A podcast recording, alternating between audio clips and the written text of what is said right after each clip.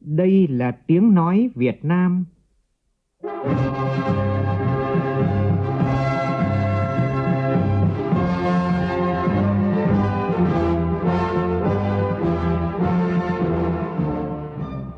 là tiếng nói Việt Nam phát thanh từ Hà Nội, thủ đô nước Cộng hòa xã hội chủ nghĩa Việt Nam.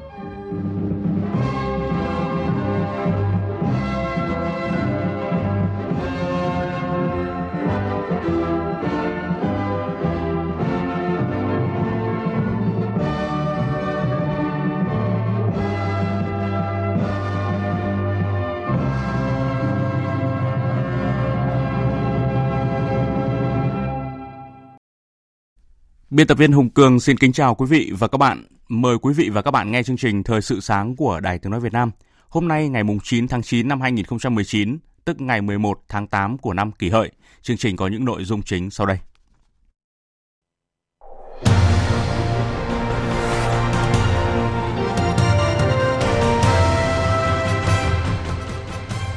Thủ tướng Nguyễn Xuân Phúc dự lễ kỷ niệm 20 năm đô thị cổ Hội An và khu đền tháp Mỹ Sơn của Quảng Nam được công nhận là di sản văn hóa thế giới. Sáng nay, Ủy ban Thường vụ Quốc hội khai mạc phiên họp thứ 37. Văn phòng Ủy ban Quốc gia ứng phó sự cố thiên tai và tìm kiếm cứu nạn gửi công văn hỏa tốc đề nghị Hà Nội phối hợp với cơ quan chức năng nhanh chóng xử lý môi trường sau vụ cháy công ty Rạng Đông. Trong phần tin thế giới, Pháp tuyên bố phản đối gia hạn Brexit thêm 3 tháng nếu phía Anh không đưa ra được các đề xuất cụ thể cho việc ra đi.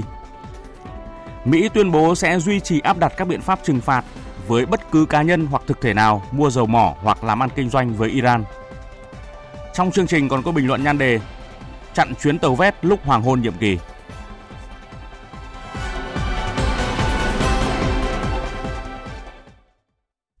Bây giờ là nội dung chi tiết. Thưa quý vị và các bạn, tối qua tại khu đền tháp Mỹ Sơn, huyện Duy Xuyên, tỉnh Quảng Nam, tổ chức lễ kỷ niệm 20 năm đô thị cổ Hội An, khu đền tháp Mỹ Sơn được UNESCO công nhận là di sản văn hóa thế giới. 10 năm Cù Lao Chàm của Hội An được công nhận là khu dự trữ sinh quyển thế giới. Đến dự có Thủ tướng Nguyễn Xuân Phúc, Phó Chủ tịch nước Đặng Thị Ngọc Thịnh cùng lãnh đạo các bộ ngành trung ương và một số địa phương trong cả nước. Phóng viên Thanh Hà thông tin. Phát biểu tại lễ kỷ niệm, Thủ tướng Nguyễn Xuân Phúc nhắc lại mốc lịch sử. Ngày 23 tháng 11 năm 1945, sau gần 3 tháng giành độc lập, Bác Hồ đã ký sắc lệnh về bảo tồn cổ tích, trong đó có việc bảo tồn các di sản trong toàn lãnh thổ là nhiệm vụ chiến lược trong kiến thiết quốc gia. Thủ tướng nêu rõ, Quảng Nam là mảnh đất địa linh, sinh ra nhiều anh hùng hào kiệt. Hiếm có nơi nào cùng một địa phương có đến 2 di sản văn hóa thế giới độc đáo huyền bí và hàng trăm di tích lịch sử văn hóa. Đây cũng là nơi hội tụ, giao thoa nhiều giá trị nền văn minh. 20 năm qua, tỉnh Quảng Nam đã có nhiều nỗ lực trong công tác bảo tồn di sản với sự giúp đỡ của các tổ chức trong và ngoài nước. Từ một phế tích, nay khu đền tháp Mỹ Sơn đã bừng sáng. Đô thị cổ Hội An được bình chọn là thành phố du lịch tốt nhất thế giới. Đề nghị tỉnh Quảng Nam gắn công tác bảo vệ, phát huy giá trị di sản với nâng cao đời sống nhân dân, xây dựng kế hoạch bảo tồn di sản, tranh thủ sự giúp đỡ của các tổ chức trong và ngoài nước để bảo vệ và phát huy giá trị di sản. Tôi xin nhấn mạnh tất cả những nơi có sự hiện diện di sản phải là những địa chỉ đi đầu, gương mẫu trong công tác bảo vệ môi trường, bao gồm việc nâng cao triệt để ý thức sử dụng rác thải nhựa, túi ni lông, đồ nhựa dùng một lần, vân vân. Tất cả những địa danh di sản Việt Nam, trong đó có Hội An và khu đền tháp Mỹ Sơn, cần đẩy mạnh thu hút đầu tư trong và ngoài nước nhằm phát triển các sản phẩm du lịch, mô hình dịch vụ một cách đa dạng, bền vững, phù hợp với bản sắc văn hóa, đảm bảo hài hòa về kinh tế, xã hội và môi trường. Lưu ý, bảo tồn, phát huy tốt các di sản của Việt Nam là một nhiệm vụ chính trị quan trọng, là nhân tố góp phần thúc đẩy có chiều sâu các quan hệ hợp tác quốc tế trên nhiều phương diện văn hóa, chính trị, kinh tế, quốc phòng và an ninh.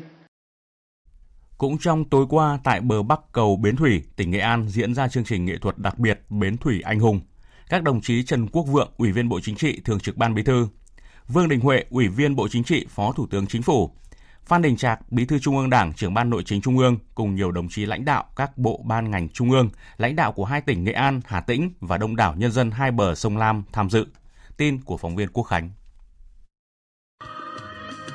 Chương trình nghệ thuật do Báo Nhân dân, Tỉnh ủy Nghệ An, Tỉnh ủy Hà Tĩnh, Đài Phát thanh Truyền hình Nghệ An và Đài Phát thanh Truyền hình Hà Tĩnh phối hợp thực hiện. Trước khi diễn ra chương trình, ban tổ chức đã trao 100 suất quà trị giá 300 triệu đồng cho bà con vùng lũ Hà Tĩnh và 100 suất quà trị giá 300 triệu đồng cho bà con vùng lũ Nghệ An. Đây là chương trình ôn lại truyền thống quật cường, tinh thần cách mạng tiến công và lòng quả cảm của người dân Nghệ An, Hà Tĩnh trong lịch sử đấu tranh dựng nước và giữ nước. 89 năm trước, tại đây, công nhân Vinh Bến Thủy đã đứng lên đòi giảm siêu thuế, lập nên chính quyền Xô Viết Nghệ Tĩnh 1930-1931 ở hai tỉnh Nghệ An và Hà Tĩnh. Từ đó, Bến Thủy đã trở thành dấu son, địa chỉ trong phong trào cách mạng Việt Nam. Khi đế quốc Mỹ tiến hành chiến tranh phá hoại miền Bắc, Bến Thủy trở thành vị trí huyết mạch giao thông Bắc Nam, trở thành tuyến đầu đánh Mỹ ở hậu phương. Chương trình Bến Thủy Anh Hùng gồm 4 chương, nơi hội tụ khí thiêng sông núi, đứng đầu dậy trước, tọa độ anh hùng, Bến Thủy hôm nay. Mời quý vị và các bạn nghe tiếp chương trình Thời sự sáng của Đài Tiếng nói Việt Nam. Sáng nay tại Hà Nội, Ủy ban Thường vụ Quốc hội tổ chức phiên họp thứ 37, diễn ra từ ngày hôm nay cho đến ngày 21 tháng 9. Tại phiên họp này, Ủy ban Thường vụ Quốc hội sẽ cho ý kiến về nhiều dự án luật quan trọng, các dự thảo nghị quyết. Phóng viên Lại Hoa thông tin. Theo chương trình dự kiến, Ủy ban Thường vụ Quốc hội sẽ cho ý kiến giải trình tiếp thu chỉnh lý các dự án luật. Đó là luật sửa đổi bổ sung một số điều của luật phòng chống thiên tai và luật đê điều, luật chứng khoán sửa đổi, luật thanh niên sửa đổi, luật sửa đổi bổ sung một số điều của luật kiểm toán nhà nước, luật sửa đổi bổ sung một số điều của luật ban hành văn bản quy phạm pháp luật, luật hòa giải, đối thoại tại tòa, luật sửa đổi bổ sung một số điều của luật tổ chức Quốc hội, luật đầu tư theo hình thức đối tác công tư, luật sửa đổi bổ sung một số điều của luật xây dựng, luật đầu tư sửa đổi, bộ luật lao động sửa đổi, luật sửa đổi bổ sung một số điều của luật giám định tư pháp và luật doanh nghiệp sửa đổi.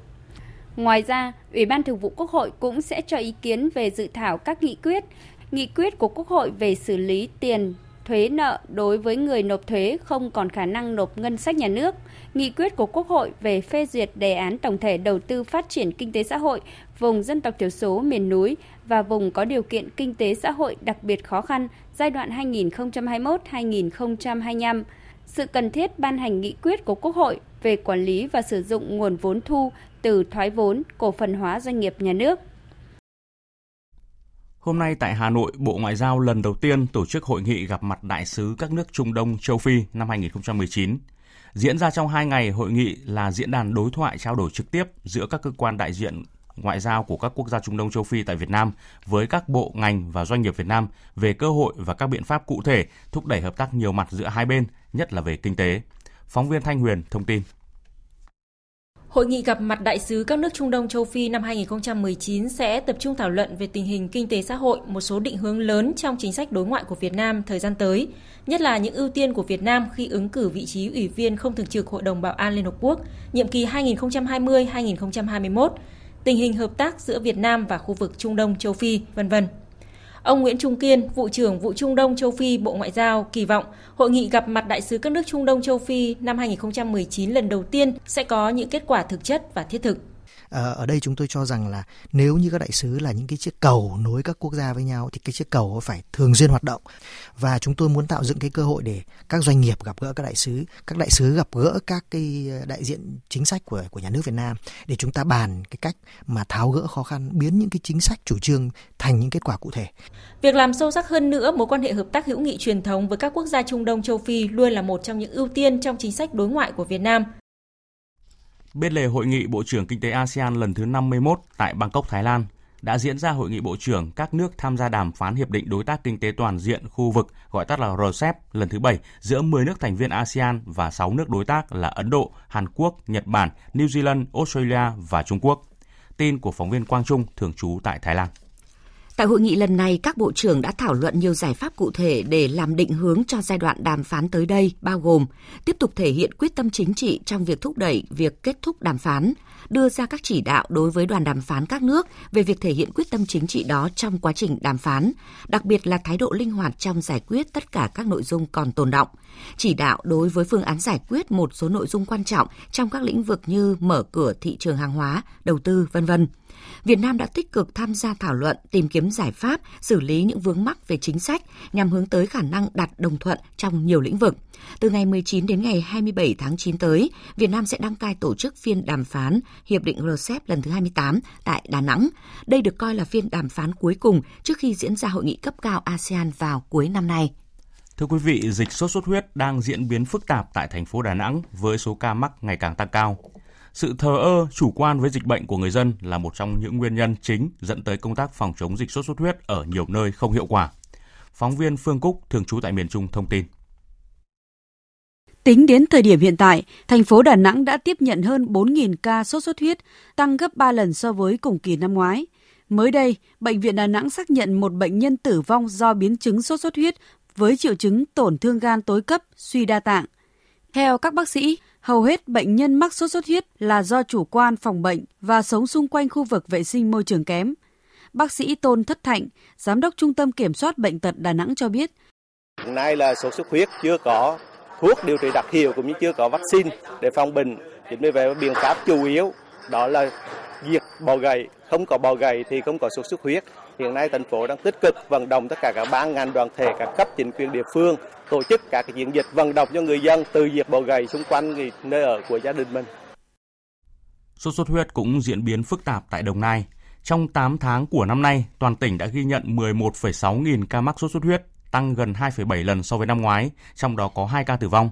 Và ngày hôm nay, Bộ trưởng Bộ Y tế Nguyễn Thị Kim Tiến sẽ dẫn đầu đoàn công tác của Bộ Y tế kiểm tra công tác phòng chống dịch, điều trị bệnh sốt xuất huyết tại Đồng Nai.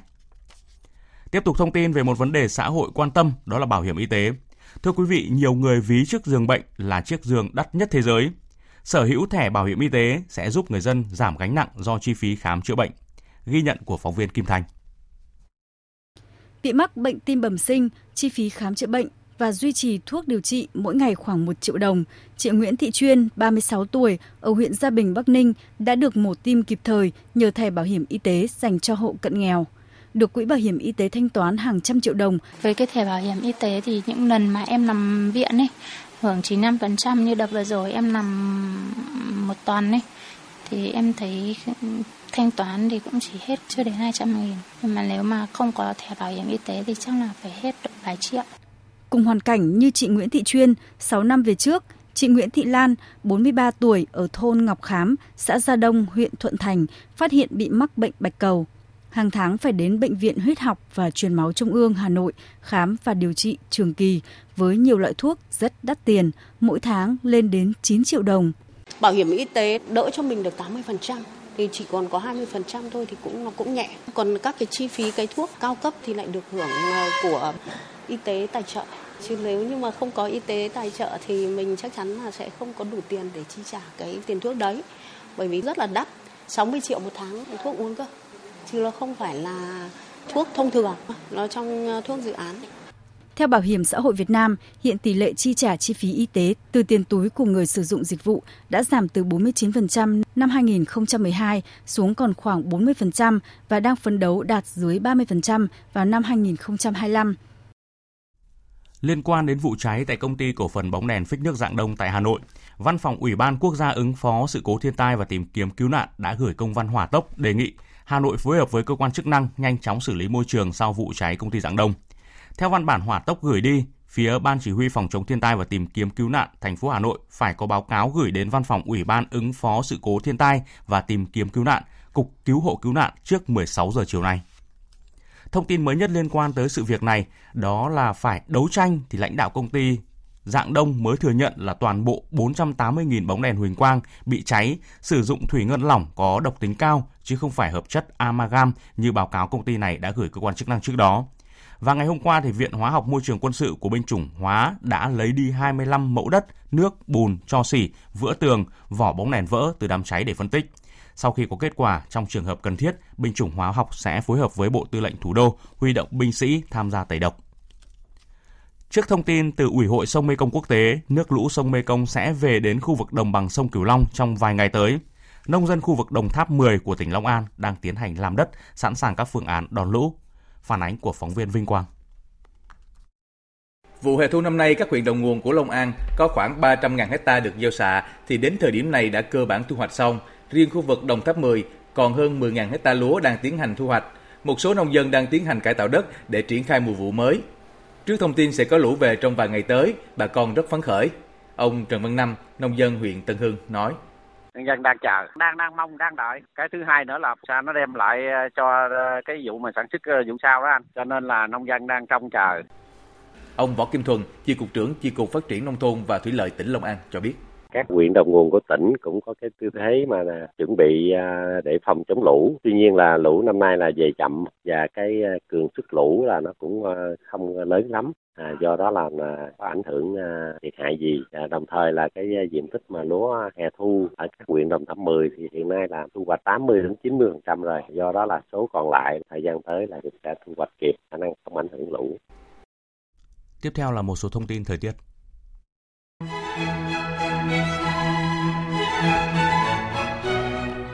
Trong ngày hôm nay, ở Bắc Bộ có mưa rào và dông vài nơi, riêng vùng núi có mưa rào và dông rải rác. Chiều tối và đêm nay có mưa, mưa vừa, có nơi mưa to. Riêng các tỉnh Lai Châu, Điện Biên, Lào Cai, Yên Bái, Hà Giang, Tuyên Quang, Cao Bằng, Lạng Sơn, Bắc Cạn, Thái Nguyên, Sơn La có mưa to đến rất to và dông mạnh. Lượng mưa phổ biến từ 70 đến 120 mm trong một ngày, có nơi trên 150 mm trong một ngày. Khu vực Hà Nội chiều tối và đêm nay sẽ có mưa rào và dông. Chuyển sang phần tin thế giới, một quan chức chính quyền Mỹ ngày hôm qua tuyên bố Mỹ sẽ tiếp tục áp đặt các lệnh trừng phạt đối với bất kỳ nước nào mua dầu hoặc là giao thương với lực lượng vệ binh cách mạng Iran. Phóng viên Phạm Huân, thường trú Đài Tiếng nói Việt Nam tại Mỹ đưa tin. Phát biểu về báo giới ngày 8 tháng 9, Thứ trưởng Bộ Tài chính Mỹ phụ trách về chủ nghĩa khủng bố và tình báo tài chính Sigal Mandelker cho biết sẽ không nước nào được ngoại lệ đối với các lệnh cấm của Mỹ liên quan tới việc mua dầu của Iran. Bà Sigal Mandelker cũng cho biết các hoạt động mua bán dầu của Iran đã giảm đáng kể do sức ép của Mỹ.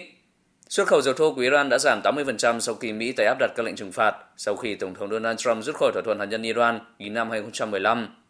Các lệnh trừng phạt của Mỹ nhằm gây sức ép buộc Iran phải chấp nhận giới hạn các hoạt động hạt nhân, từ bỏ chương trình tên lửa đạn đạo và chấm dứt hỗ trợ các lực lượng ủy nhiệm ở khu vực Trung Đông. Về tình hình liên quan đến Iran, Iran vừa cho biết sẽ sớm thả tàu chở dầu Stena Impero của Anh bị giam giữ hồi tháng 7 vừa qua sau khi hoàn thành các bước pháp lý. Iran bắt giữ tàu này tại eo biển Hormuz với lý do vi phạm luật hàng hải quốc tế. Cùng với đó, người phát ngôn Bộ Ngoại giao Iran Abbas Mousavi cũng vừa cho biết tàu chở dầu Ariane Daria 1 đã đến đích và đã bán dầu.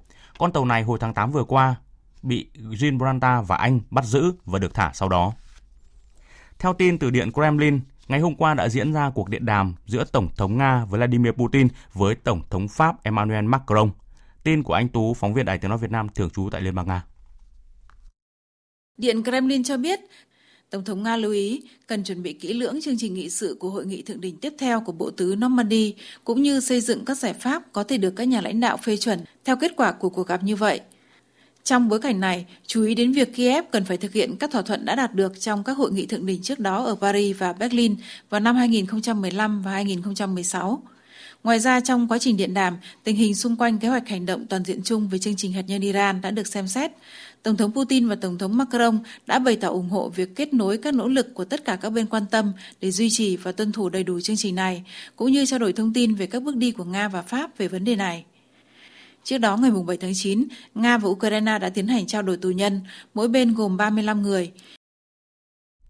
Về vấn đề Brexit, Ngoại trưởng Pháp Le Drian tuyên bố nước Pháp phản đối việc gia hạn Brexit thêm 3 tháng nếu phía Anh không đưa ra các đề xuất cụ thể trong việc tìm giải pháp thay thế cho thỏa thuận Brexit. Phóng viên Quang Dũng, thường trú tại Pháp, đưa tin. Phát biểu trong một buổi thảo luận trên một đài phát thanh Pháp ngày 8 tháng 9, Ngoại trưởng Pháp Jean-Yves Le Drian nhận định tình hình hiện nay tại Vương quốc Anh là rất đáng lo ngại và phía Anh cần phải nói rõ điều mình muốn nếu muốn thoát ra khỏi ngõ cụt hiện nay. Ông Le Drian cũng tuyên bố trong bối cảnh hiện nay Pháp sẽ không chấp nhận việc Anh đề nghị gia hạn Brexit thêm 3 tháng đến ngày 31 tháng 1 năm 2020. Vì người Anh nói rằng họ không muốn đề nghị một giải pháp hoặc một biện pháp thay thế để đảm bảo việc rời khỏi EU và tránh kịch bản không thỏa thuận mà chúng ta hiện vẫn chưa thấy các đề xuất đó, nên chúng ta sẽ không thể cứ 3 tháng lại đồng ý gia hạn cho họ một lần. Tuyên bố của Ngoại trưởng Pháp Jean-Yves Le Drian là phản ứng rõ ràng đầu tiên từ các quan chức cấp cao các nước châu Âu sau khi Nghị viện Anh trong tuần qua đã thông qua luật ngăn chặn kịch bản Brexit không thỏa thuận. Luật này bắt buộc Thủ tướng Anh Boris Johnson đề nghị với Liên minh châu Âu gia hạn Brexit đến ngày 31 tháng 1 năm 2020, trong trường hợp từ nay đến ngày 19 tháng 10 năm 2019 mà Anh và Liên minh châu Âu không đạt được thỏa thuận Brexit mới.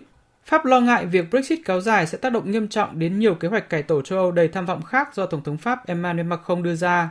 Hiện tại, phía châu Âu cũng đang nghi ngờ chính phủ Anh không thực tâm muốn đàm phán để đạt được một thỏa thuận Brexit mới mà chỉ đang muốn kéo dài thời gian. ngày hôm qua đã xảy ra một vụ nổ tại thị trấn Aachen của miền Tây nước Đức làm 14 người bị thương. Vụ nổ diễn ra tại một lễ hội nướng truyền thống nơi có khoảng 100 người có mặt tại hiện trường. Theo truyền thông địa phương, có thể nước mưa đã rơi vào chảo dầu đang rán gây ra vụ nổ. Cảnh sát địa phương, đội cứu hỏa và nhân viên cứu hộ đã nhanh chóng tới hiện trường và dập lửa. Theo cảnh sát địa phương, tổng cộng 14 người từ 31 đến 75 tuổi bị thương, trong đó có 6 người trong tình trạng nghiêm trọng. Một số người đã được đưa đến bệnh viện bằng máy bay trực thăng. Hiện cảnh sát đang điều tra nguyên nhân vụ nổ. Tiếp theo là một số thông tin thể thao.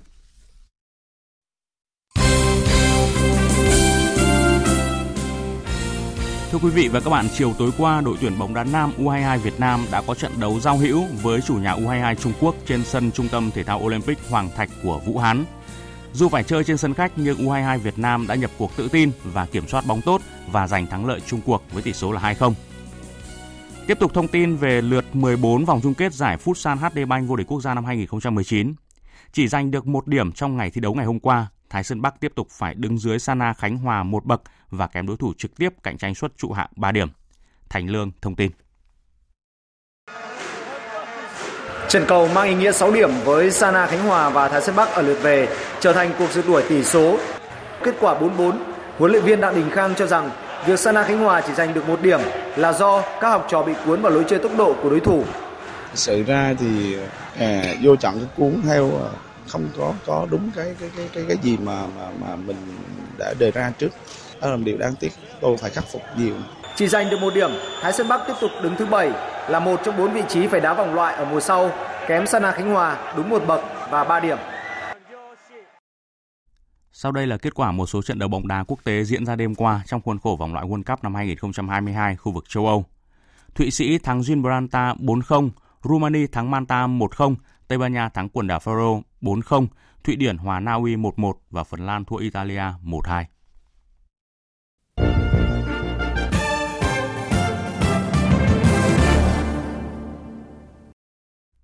Thưa quý vị và các bạn, theo cơ quan điều tra, nguyên Chủ tịch Hội đồng Quản trị AVG Phạm Nhật Vũ đã đưa hơn 6 triệu đô la Mỹ cho cựu Bộ trưởng Thông tin và Truyền thông Nguyễn Bắc Son và các thuộc cấp trong thương vụ Mobifone mua 95% AVG. Một công ty thua lỗ triền miên chỉ có giá gần 2.000 tỷ đồng, đã được phù phép thổi giá lên tới 8.900 tỷ đồng để rút ruột tiền của nhà nước. Kết luận của cơ quan cảnh sát điều tra đưa ra tuần qua thực sự gây rúng động dư luận.